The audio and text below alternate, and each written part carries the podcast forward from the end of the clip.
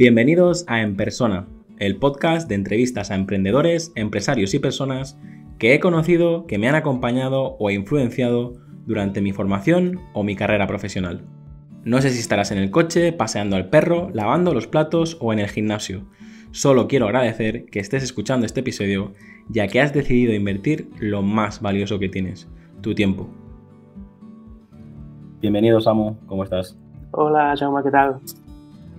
Pues con muchas ganas de, hablar contigo. Eh, es una de las eh, personas que en los últimos años eh, me he fijado bastante, creo que haces cosas muy interesantes, colega del sector y, bueno, para los que estáis escuchando esta entrevista, aprovecho para, mencionar eso, que echéis un vistazo a las, a las otras, otras entrevistas del, del, sector porque al final es no es tan habitual, ¿no? Pues conocer a, colegas o posibles competidores, pero tener esta, esta charla de, buen rollo yo os la recomiendo a, todos. Así que bienvenido y no sé, ¿qué te parece si empezamos con las preguntas? Pues sin problema. Y muchas gracias por, invitarme encantado de, tener, de charlar contigo esas preguntitas que me vas a lanzar.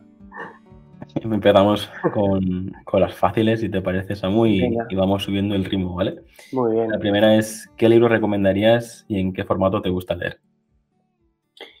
Yo de libro, yo siempre que tengo la ocasión, recomiendo uno que es em, que se llama El universo en tu mano, que es de, un, es de Blackie Books, es de un, de un, físico francés que explica eh, el universo, cómo se formó, eh, eh, cómo funcionan las dinámicas del universo y, además lo, hace lo explica de tal manera que es que te metes muy dentro, ¿no? Hace como primero un zoom out del universo, te explica las galaxias, cómo se relacionan entre ellas, y luego hace un zoom in hasta lo atómico, ¿no? Y, es, te explica cosas que te, que te, que te vuelan la cabeza. Es, una, es, una, es, una, bestialidad. Y además es que es súper fácil de leer, aunque no te interese la física, porque a mí yo, la, la física, la verdad, tal, ¿no? Pero ese libro eh, lo lees y es que te explota la cabeza las cosas que te explica. Y, lo, gracioso es que lo entiendes bien, ¿no? Incluso sin, ser de la, del mundillo, ¿no? Sin ser de, ciencias, ¿no?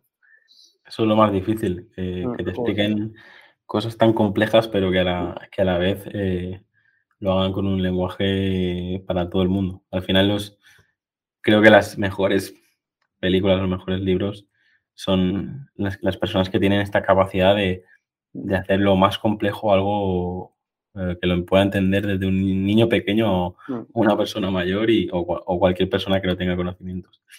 Y, la pregunta del formato, Samu, es eh, porque estamos viviendo en el auge del audiolibro, el auge del libro electrónico. Tú, mm, cuando lees, ¿cómo lees? Yo, yo si, es, eh, si es libro, leo papel, casi siempre. O sea, yo leer ebooks o leer digital no, no suelo hacerlo. De hecho, yo cuando tengo que comprarme algún libro o alguien me recomienda algo, yo lo primero es eh, buscar la versión en papel para comprármela. No la versión ni audiolibro ni, ni, versión ebook. Yo leo en pantalla solamente eh, contenidos, no sé si de actualidad, contenidos útiles, en las que yo pueda escanear, ¿no? Ahí es lo que leo en pantalla, pero si es libro, tanto ficción como de no ficción, yo, yo prefiero papel. Y, además el objeto, el libro como objeto me gusta, ¿sabes? Entonces que es algo que, que, se está perdiendo probablemente, ¿no? No, que va. Perderse no se va a perder porque al final eh, creo que lo que te decía, somos muchos los que preferimos tener la estantería con nuestro libro y tal. Pero sí reconozco que, y ya lo he comentado varias veces, pero eso, que cada formato tiene, es, una herramienta diferente, aunque el mm. contenido supuestamente es el mismo. Cuando cambias el contexto, tú lo, también lo mm. sabes bien, ¿no? Que trabajamos con marcas, pues, aunque el producto sea el mismo, si el contexto cambia, todo cambia. La finalidad con la que consumes ese contenido cambia totalmente tu preferencia en cuanto a formato. Así Yo, por ejemplo, yo el podcast, yo, por ejemplo, a, la hora de escuchar, eh, a mí me, me, cuesta consumir contenido en podcast que puedo consumir leído, porque el leído me permite como ser mucho más ágil a la hora de consumir. ¿Sabes? puedo escanear mucho más y directamente hacer un buscar, hacer cosas que, por ejemplo, en, podcast o en audiolibro, en este caso, sería más complicado, ¿no?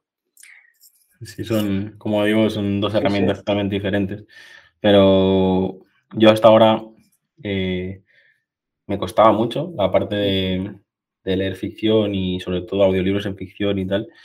Y ahora lo estoy intentando y reconozco que, que cuando son libros de no ficción que quieres formarte sobre un tema en concreto, pues sí que, sí que me resulta útil.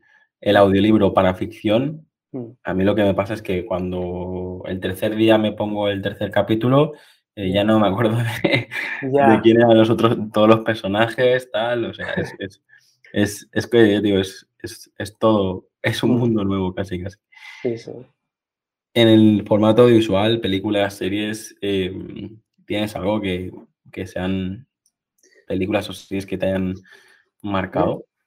Yo, yo mira, eh, series, yo cuando me preguntan estos o me piden recomendación de series y tal, yo lo, que, yo lo que pienso, lo primero que pienso es, a ver, ¿qué series he visto yo más de una vez? Porque yo no soy muy de repetir cosas, ¿no? O sea, yo, así como hay gente que puede ver una película 50.000 veces, o una serie 50.000 veces, o leer un libro 50.000 veces, yo soy de leerlo una sola vez y es muy raro que yo repita, ¿no?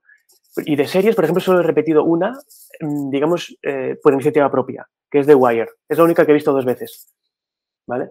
Luego he visto, por ejemplo, Friends, la he visto varias veces, pero, porque mi pareja está obsesionada con Friends y la pone, y entonces yo por, por efecto colateral veo Friends, ¿no? Pero así de manera consciente y voluntaria, The Wire es la única que he visto dos veces. Me parece brutal cómo está hecha, la, verdad que hay en esa serie, el ultra realismo que hay, me parece muy, muy bestia, muy bestia. HBO, ¿no? Sí, HBO. Yo creo que de las grandes series de, esta generación es de las, de las que tengo de las que tengo más pendiente porque ha habido tan, tal boom que, al final no, creo que no damos abasto, ¿no? Antes salía Lost y todo el mundo miraba perdidos y, todo el mundo estábamos hablando de lo mismo. Ahora te puedes elegir entre la serie coreana, la serie india, la serie americana, la inglesa, la alemana. Mm. es, es como eh, demasiado contenido. No, es una pasada. Una de las preguntas que también me gusta hacer es, em, de todos los lugares donde has estado, mm. eh, ¿cuál es el, mejor, el que, en el que más a gusto has, estado? Y luego, pues próximamente, ¿qué, te, qué lugar te gustaría visitar? ¿Qué, viaje tienes pendiente? Yo no sé si vas a gusto, ¿no? Pero sí el, lugar como más sorprendente, lo que, te mar, que me marcó más, que cuando llegas ahí dices, esto es otro universo. Creo que es cuando fui a Tokio, que cuando, cuando eh, paseas por la ciudad o coges el, tren, el metro y tal, es que es como que estás en otro, en otro mundo. ¿Sabes? Es cambio de planeta directamente, ¿no? la sensación es muy, muy extraña. Muy extraña. Luego, poco a poco vas, ya vas viendo, ¿no? Porque al final tienes referencias culturales de, de Japón por otras, por otras cosas, ¿no? Pero, pero estar allí y, es, brutal. El silencio, incluso lo que es la limpieza de las calles, eh, no sé, el comportamiento de la gente. Es como que estás como una, como una realidad paralela. Es muy curiosa la sensación de ese país. Y es brutal. Eh, el, cambio cultural, yo siempre digo que parece que te vas al futuro porque en, muchas cosas tienen un pensamiento muy atrasado, mm. pero en muchas otras eh, parece que están 5 o 10 años por delante. Tiene un contraste y es que además en, los propios edificios lo ves, ¿no? Ves un edificio súper moderno al lado de una casita súper eh, eh, tradicional y es que está pegado con pared con pared, ¿no? Y dices, el shock, el, contraste que hay de, modernidad y tradición ahí es muy bestia.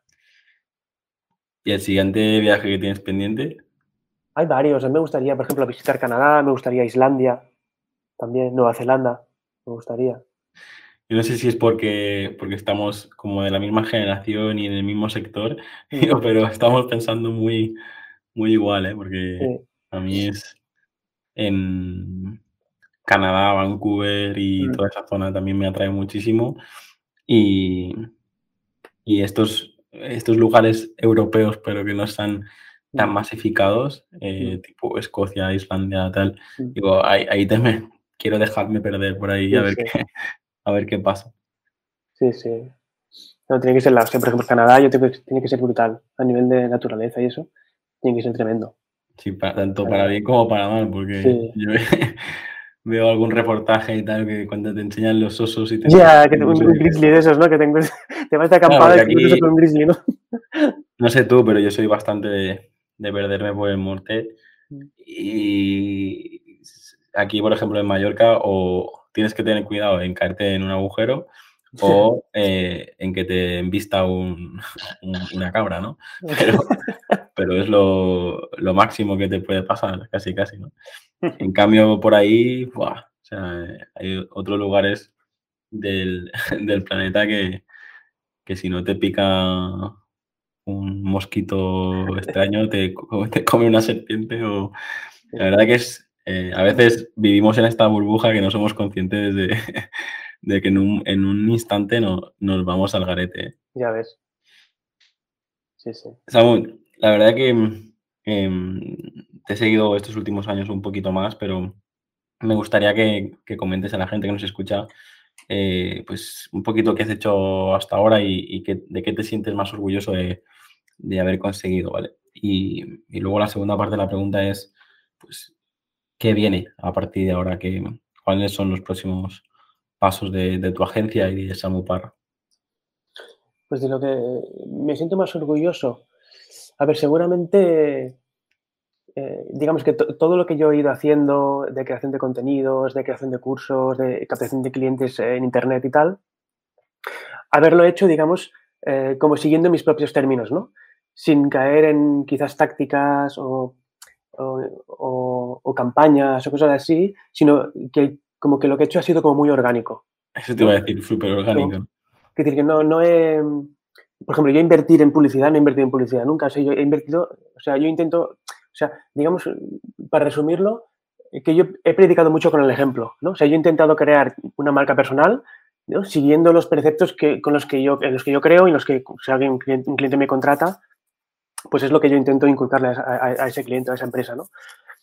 Um, pues eh, jugar mucho con, con, una fuerza en un posicionamiento, en, un, en, en utilizar un, tono concreto, ¿no? Y, realmente crear una diferencia con las cosas que haces, ¿no? Sin, eh, sin comprar, digamos, audiencia o... Pues que, que, no es que sea malo, ¿eh? Pero digamos que es como un reto que yo me puse a mí mismo, ¿no? Decir, vale, pues yo voy a hacerlo de la manera más orgánica posible, ¿no? Que si, al, que si alguien se suscribe a mi newsletter, pues prefiero que sea porque alguien le ha reenviado un email mío o porque, ¿sabes? Porque se ha producido un poco ese, ese vínculo que esa persona ha pensado, ostras, lo que está diciendo este tío es interesante y creo que a otra persona le podría ser interesante también, ¿no? Y que haya ese, ese, ese feedback, ¿no? Y, eso es lo mejor que nos puede pasar. O sea, claro, que yo creo que eso es toda la vida... Sí. Yo creo que es lo que debería, el fin último que debería buscar la marca, que, que crecer como de manera orgánica, ¿no? Que eh, realmente es, es, es, complicado, ¿no? Porque también es como un proceso como mucho más lento, ¿no? Pero y sobre todo porque ahora es, hay este, este boom. De que cuando tú les explicas, yo hay veces que cuando les explico la metodología y de cómo trabajamos en la agencia y cómo trabajo incluso mm. eh, yo en las consultorías, a veces les hablo de, de un plan a, o sea, el plan real es a un año o dos, ¿vale? Mm. Pero les hago pensar un plan a 10 años, ¿no? Porque al final es la marca que registramos tendrá como mínimo esa, esa vida. Tienen que plantearse cosas. Que no es de hoy para mañana, ¿no? Estamos cansados de ver ejemplos en Internet de, de decir, ostras, pues quiero un negocio para allá. Y hay cosas mm. que, que para hacerlas bien hay que hacerlas a fuego lento. Es decir, eh, y más en nuestro sector, mm. en el mundo del branding, eh, por, por, mucho, por mucho presupuesto que tengas en marketing digital. Por mucho que quieras correr, sí, sí. No, no está en tu mano. ¿sabes? Tú, tú sí te puedes gastar 50.000 euros en una tarde en un anuncio, mm. pero no significa que, que, te, que vayas a, a, tener el retorno si mm. no has trabajado pues todos estos puntos de contacto de la marca mm. y, y, y, si no te has preocupado de, de tener claro la transformación que ofreces, a quién te, a quién te diriges, ¿no? Lo típico que, que estamos viendo por todo ahora de, del Bayer persona, pero al final sí. es, es, lo más lógico, ¿no? Es decir, yo creo que estamos viviendo un, un, cambio generacional muy fuerte, porque yo veo todavía empresas que facturan una barbaridad, que tú le preguntas, empresas tradicionales, familiares, que tú le preguntas quién es tu cliente y te dicen todo el mundo, y digo, yo no, no entiendo, sí. no entiendo cómo puedes seguir vivo a día de hoy. Y es que una de las, sí, sí, es que una de las, de las cosas que a mí me, porque yo vengo del mundo de la, de la publicidad, yo, yo, he sido creativo publicitario, ¿no? Vengo, soy licenciado en publicidad, trabajé en agencia como copy, como creativo y tal, ¿no?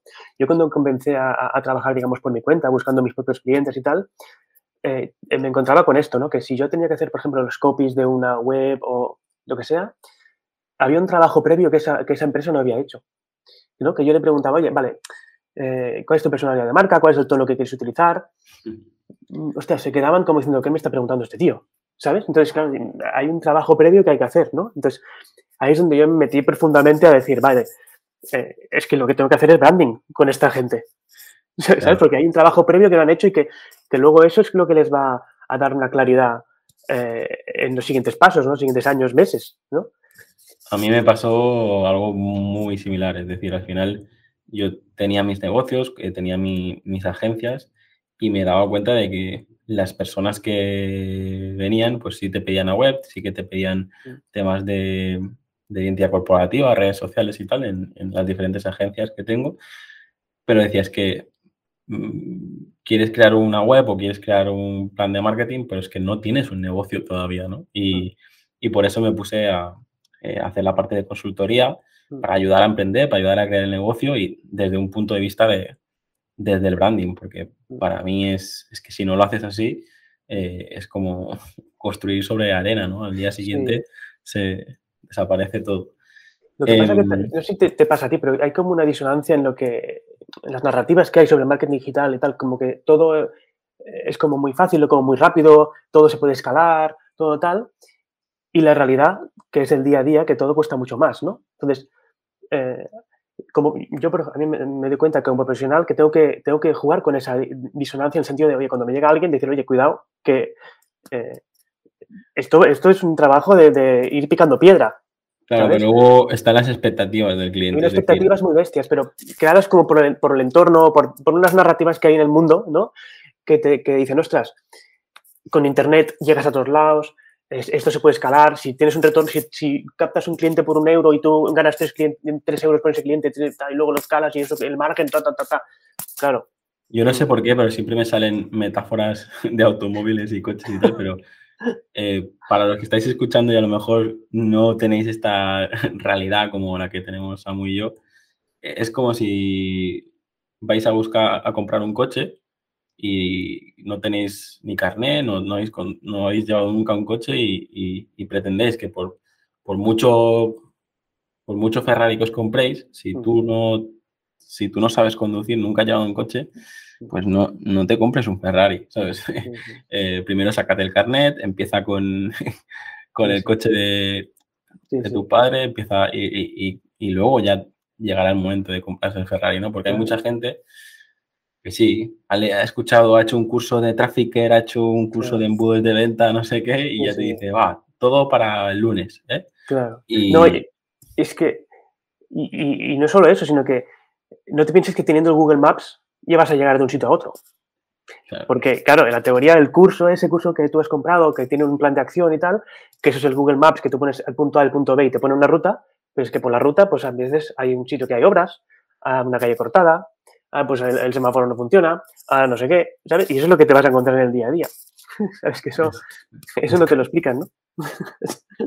es, pero es la realidad. Y eso decía que si primero eh, valoran lo que están haciendo, primero aprenden, eh, luego serán ellos capaces de, de sortear esas obras o de, arreglar la rueda que se pincha. Si, si, si alguien se le enseña, que en este caso es un poco el trabajo que estamos haciendo nosotros, yo creo que estamos en un momento, eh, lo he hablado con varios compañeros de, branding y creo que tenemos, um, antes decía branding y nadie sabía lo, lo, a qué te referías.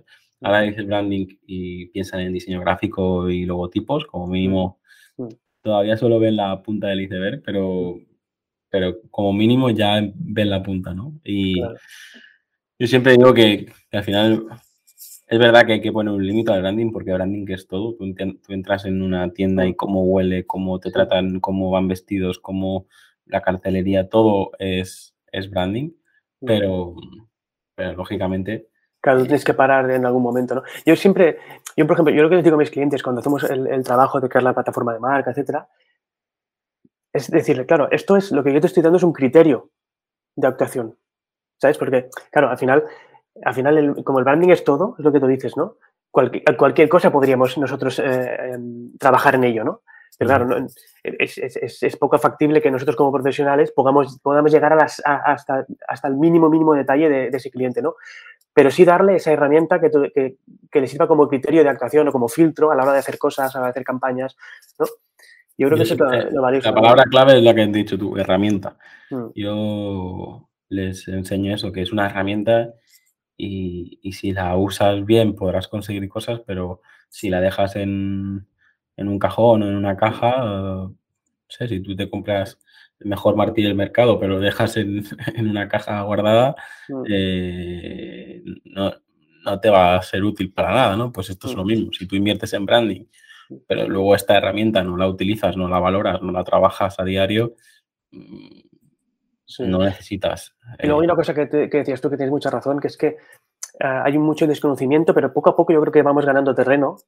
Y yo creo que eh, mi blog, por ejemplo, el tuyo, eh, Javier Belilla también, hay, hay una parte de, que estamos haciendo de, pedagogía que yo creo que está ayudando mucho a tener esa concepción de que la gente ya no vea solamente el, branding como identidad visual o logotipo o algo como muy etéreo, sino que vean que, que puede convertirse luego en algo tangible, ¿no?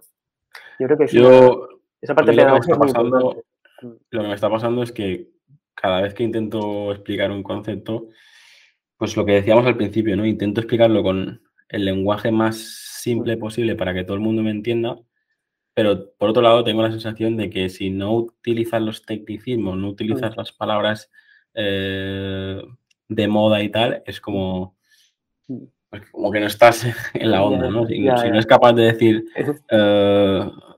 12 eh, palabras eh, por frase en inglés, no, no, trabajas en branding. No trabajas bien, no trabajas bien, ¿no? De hecho, hay, hay, bastante humor en internet sobre esto, ¿no? Que ah. si, no llevas el tatuaje, las gafas de pasta, em, las, zapatillas y la moda y tal, no eres, no, trabajas en branding. No eres, sí, sí, no eres creativo. No eres creativo. Yo, y bueno, eh, podríamos reírnos un rato sobre esto, pero... la gente, yo la gente más creativa que conozco no, no, no van con luces de neón, ¿sabes? Son, suelen ser gente muy humilde, gente que súper normal, pero que luego cuando trabajas con ellos y estás peloteando ideas o lo que sea, y es que flipas. es como las imágenes que hay de, por internet de pone, a ver, ¿cuál de los dos es, millonario? Y ves un tío que a lo mejor no llega ni a mil euros al mes, que va con traje, corbata, con unas gafas tal, que va súper tal, y ves al lado a, pues, a, a Mark Zuckerberg o a Steve Jobs en su momento o, a cualquiera de estos y dices, hostia, que, va en camiseta y vaqueros y ya está. Bueno, no sé por qué estamos hablando de esto. Bueno, vamos, a seguir, vamos a seguir con las preguntas, pero para mí eh, ya he comentado varias veces que me gustaría acabar de darle un giro al podcast porque muchas veces la conversación supera cualquier respuesta que me puedas dar a, cualquiera de estas preguntas, pero eh, Así que si los que estáis escuchando me queréis enviar alguna propuesta, encantado de, escuchar vuestras propuestas porque llega un momento que cada vez estoy consiguiendo eh, invitados eh, pues más reconocidos y tal, pero me pasa esto, Samu, ahora te tengo a ti delante y me pondría a sacar temas de cómo creas tu contenido, mm, qué metodología usas, tal, pero luego me doy cuenta de que el, oyente eh, al final es un empresario, es un emprendedor. Y si tú y yo nos ponemos a hablar de territorio, de posicionamiento y de tal, eh, probablemente perdamos a, la gente por, el, camino. Así que voy a seguir con esta estructura, pero luego os dejo las líneas abiertas para que me, me contactéis y, le damos una vuelta. Em, una de las preguntas que quería hacerte, bueno, el reto por cumplir, todavía no me has dicho nada. El reto.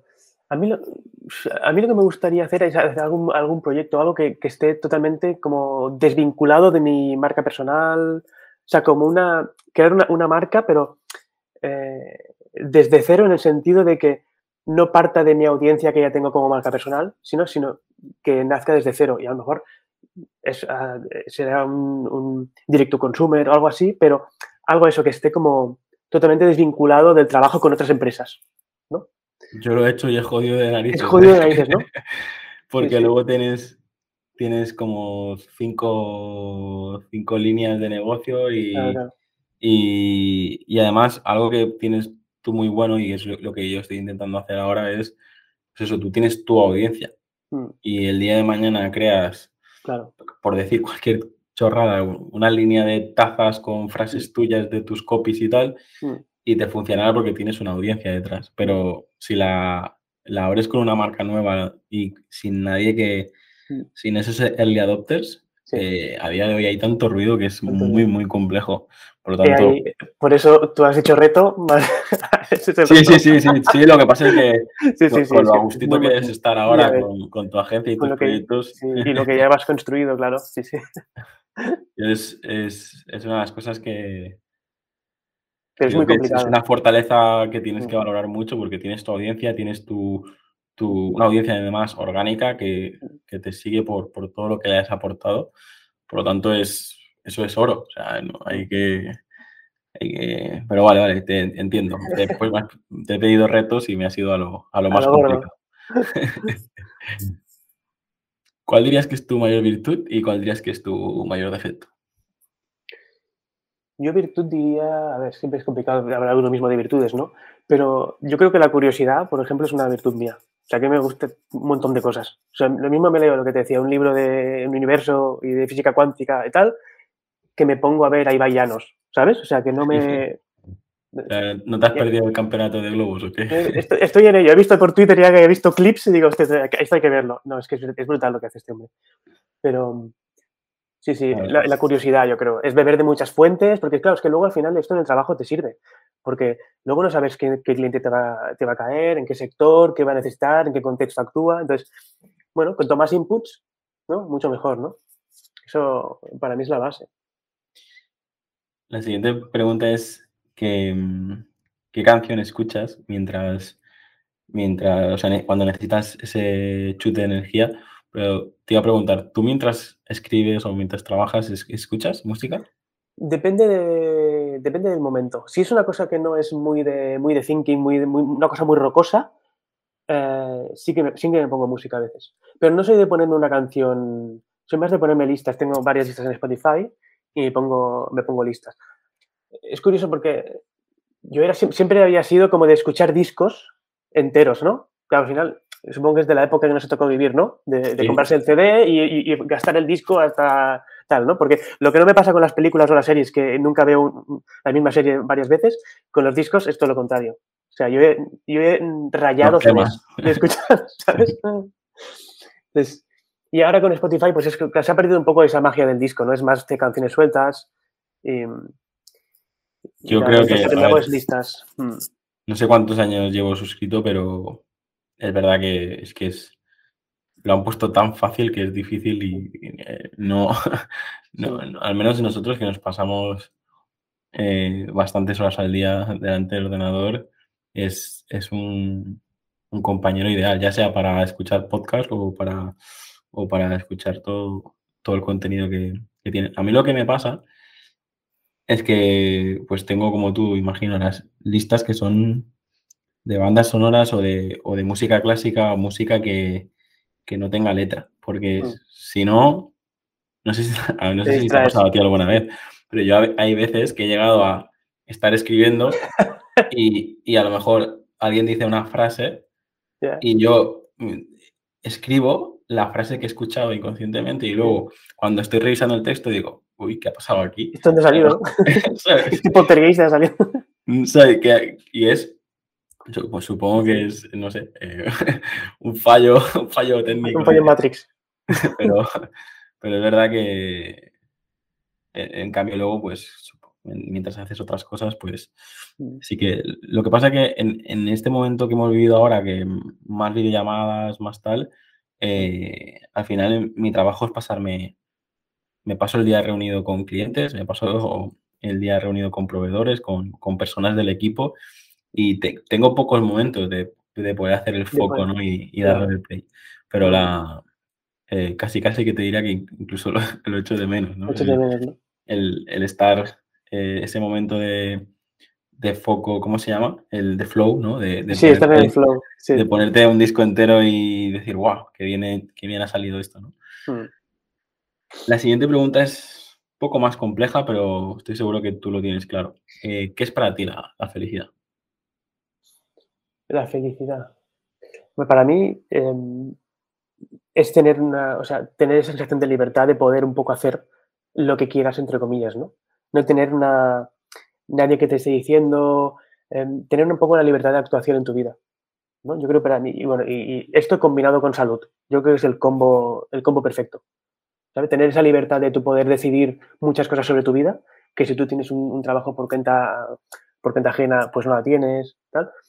Y, y, combinado con la salud, yo creo que esto es lo, eso es lo que yo creo que todo el mundo debería buscar.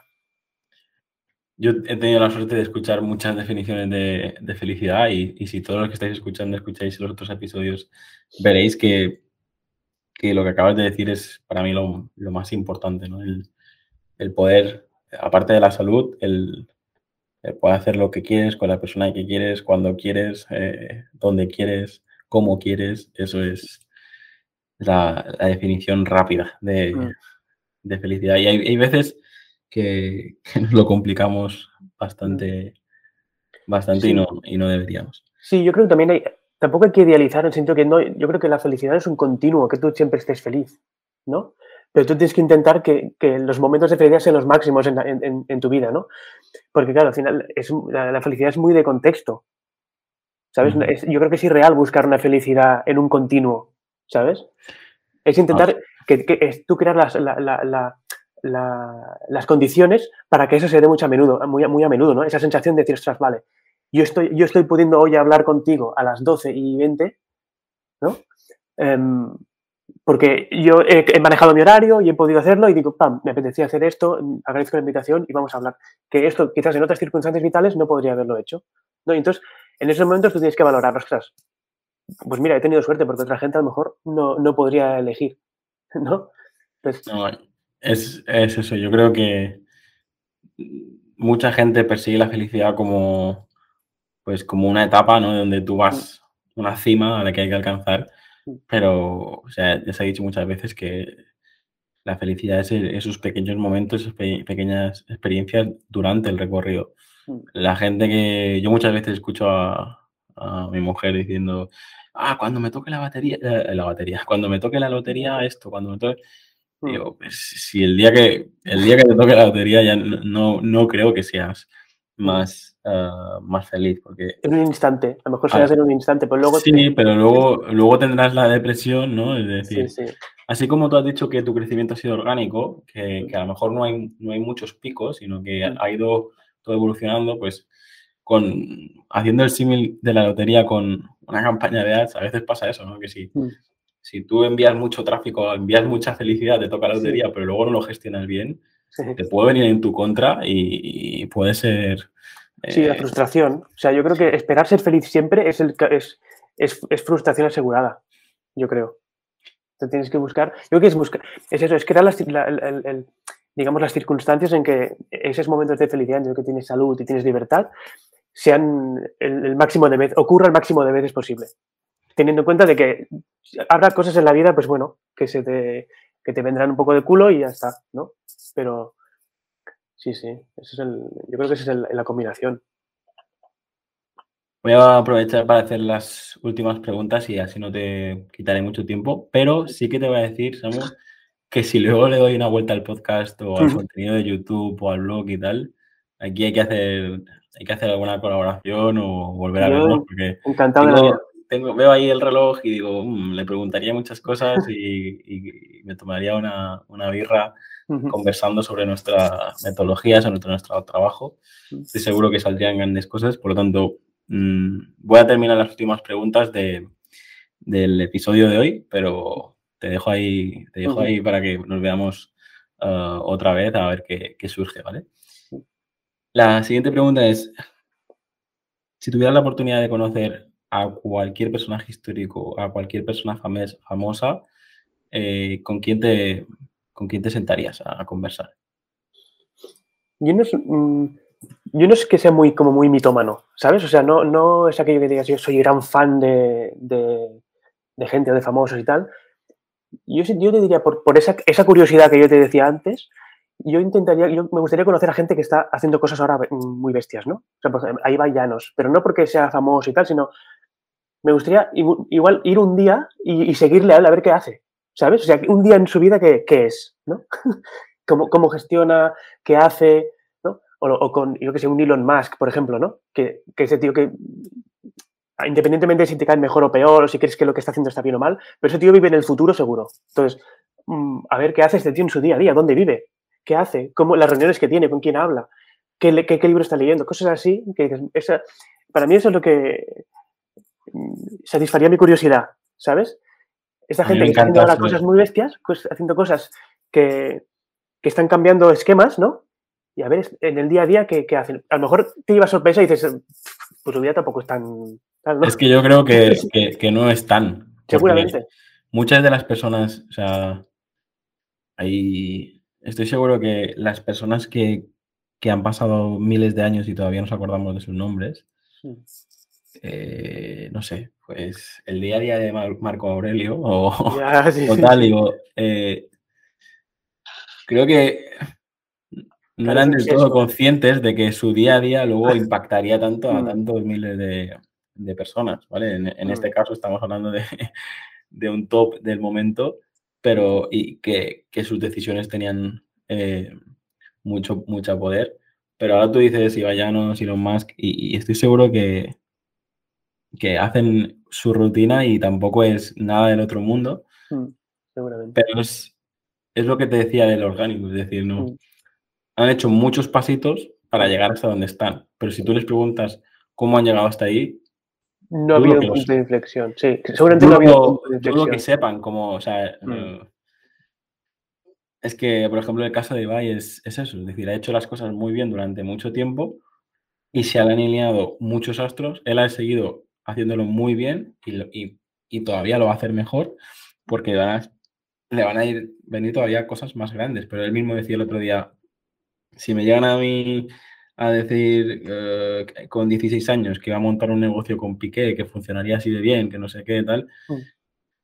no se lo creería, ¿sabes? Por lo tanto, sí, en cambio ahora lo gestiona y, mm. y, pues, bueno, ya ves lo que está pasando, ¿no? Que si mm. es el, el único, entre comillas, periodista que atiende Messi y tal. O sea, son, sí, son cosas que eh, dignas de, de estudio. Sí. Para terminar, ¿cómo has llevado tú este proceso de, mm, de emprender? El salto de, de, estar trabajando en una agencia a montar tu propio negocio, eh, ¿qué ha supuesto emprender para ti? Pues es muy, es muy montaña rusa, en realidad. O sea, no sé, supongo que yo creo que nos pasa a todos un poco, ¿no? Tienes momentos muy de subidón y luego muy de bajón, que seguramente no se justifican ni el subidón ni el bajón se justifican, ¿no? Porque al final, cuando lo miras en perspectiva, pues ningún, ningún hecho es tan importante o, o, tan, o tan malo como parecía en ese momento, ¿no? Mm. Pero eh, sí, ha supuesto como una, una, una montaña rusa de, de, de, de, emociones, yo creo. ¿Sabes?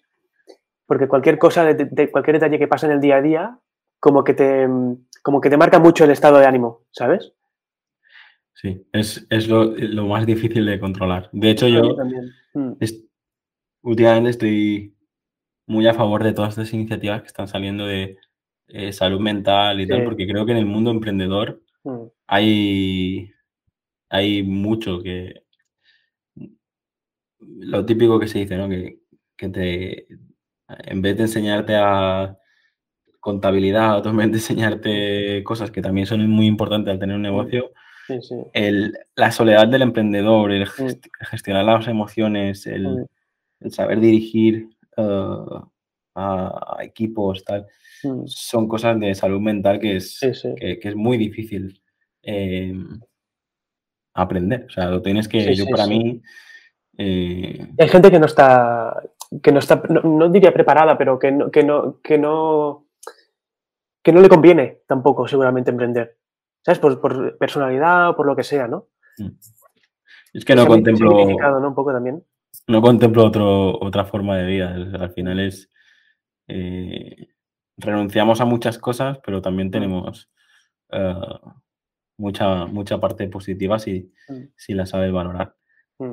Para, mm, para terminar las últimas dos preguntas, ¿qué lema te define? Y una vez me hayas dicho el lema, me gustaría, Samu, que le digas a la gente eh, dónde te puede encontrar y qué redes usas y todo esto. Pues yo el lema, no sé si el lema o no, pero una frase que repetimos mucho aquí en el estudio, ¿no? que es que no hay nada fácil, ¿no? Que, que todo lo que tú tengas que hacer, tú ten en cuenta que va a costar un poco más de esfuerzo de lo que tú crees, ¿no? Y, que, y yo también se lo transmito también a los clientes, ¿no? Oye, que, eh, que yo te estoy diciendo de hacer alguna cosa, pero no te creas que porque yo te estoy diciendo, te estoy dando los pasos a seguir, va a ser fácil, ¿no? Entonces, Que te diga la ruta en el Google Maps no significa Exacto. ¿eh? ¿No? Que siempre hay un... Tienes que eh, mentalizarte que siempre hay un margen o que no vas a controlar o que se va a torcer un poco o que te va a llevar más tiempo de lo habitual, ¿no? Y eso en el trabajo, pero eso en la vida también, ¿no? O no hay, todo, todo parece muy fácil sobre el papel, pero luego cuando lo ejecutas, pues nunca todo es tan fácil, ¿no? Entonces, esa mentalidad yo creo que ayuda también a no frustrarte, ¿no? A ver las cosas con perspectiva, a ser un poco más realista, ¿no? Como, yo creo que como, como lema, no sé si como lema, pero como, como manera de entender el día a día, yo creo que Como mínimo sí ya, tengo, ya tengo título para el episodio. ya está bien, sí, sí. ¿Y, dónde te podemos encontrar? Pues eh, fácil. samuparra.com. En la web hay un call to action muy grande para suscribirse a la newsletter, un botón azul. Si a alguien le interesa tema de diferenciación, tema branding, tema de copy, pues que se apunte a la newsletter. Y luego eh, con, con mi pareja tenemos también otra newsletter que es hacken.io, H-A-K-E-N.io, donde hablamos de tendencias, de insights de consumidor, de cómo están cambiando un poco los cambios culturales que se están produciendo en, en el mundo y cómo, cómo afectan a las marcas, ¿no? Y yo creo que en esas dos tienen chicha ahí, las newsletters. Ahora revisaré. eh, la segunda seguro que no. La primera tengo que ver con qué correo me suscribí porque ese lo típico, ¿no? Que tenemos el correo de las newsletters y el correo tradicional. Sí, Eh, Samu, muchísimas gracias por tu tiempo. Un placer. Mm, creo que es una de las personas, lo he dicho, no es que hablásemos durante horas, es que me haría un retiro de tres días para, eh, para- ya sea para montar algo juntos o para, o para hablar eh, mucho sobre nuestro sector, que creo que hace falta. No creo que, no sé si este- hasta qué punto este es el, el, el- el foro para hablar de branding, porque ya te digo, hay, hay mucha gente que a lo mejor eh, no sé hasta qué punto eh, sería útil para ellos, pero, pero sí que si le doy una vuelta a todo esto, alguna pildorita o algo juntos sí que me gustaría hacer, así me que encanta. Encantado de la vida. nos vemos por Twitter, que es creo, creo que es Sí. donde más nos cruzamos y, Sí, y muchísimas gracias. nada, un placer. Muchas gracias a ti. Chao. Hasta aquí el episodio de hoy. Muchas gracias por escucharlo y compartirlo en redes sociales. Suscríbete en Apple Podcast, Evox, Spotify o YouTube.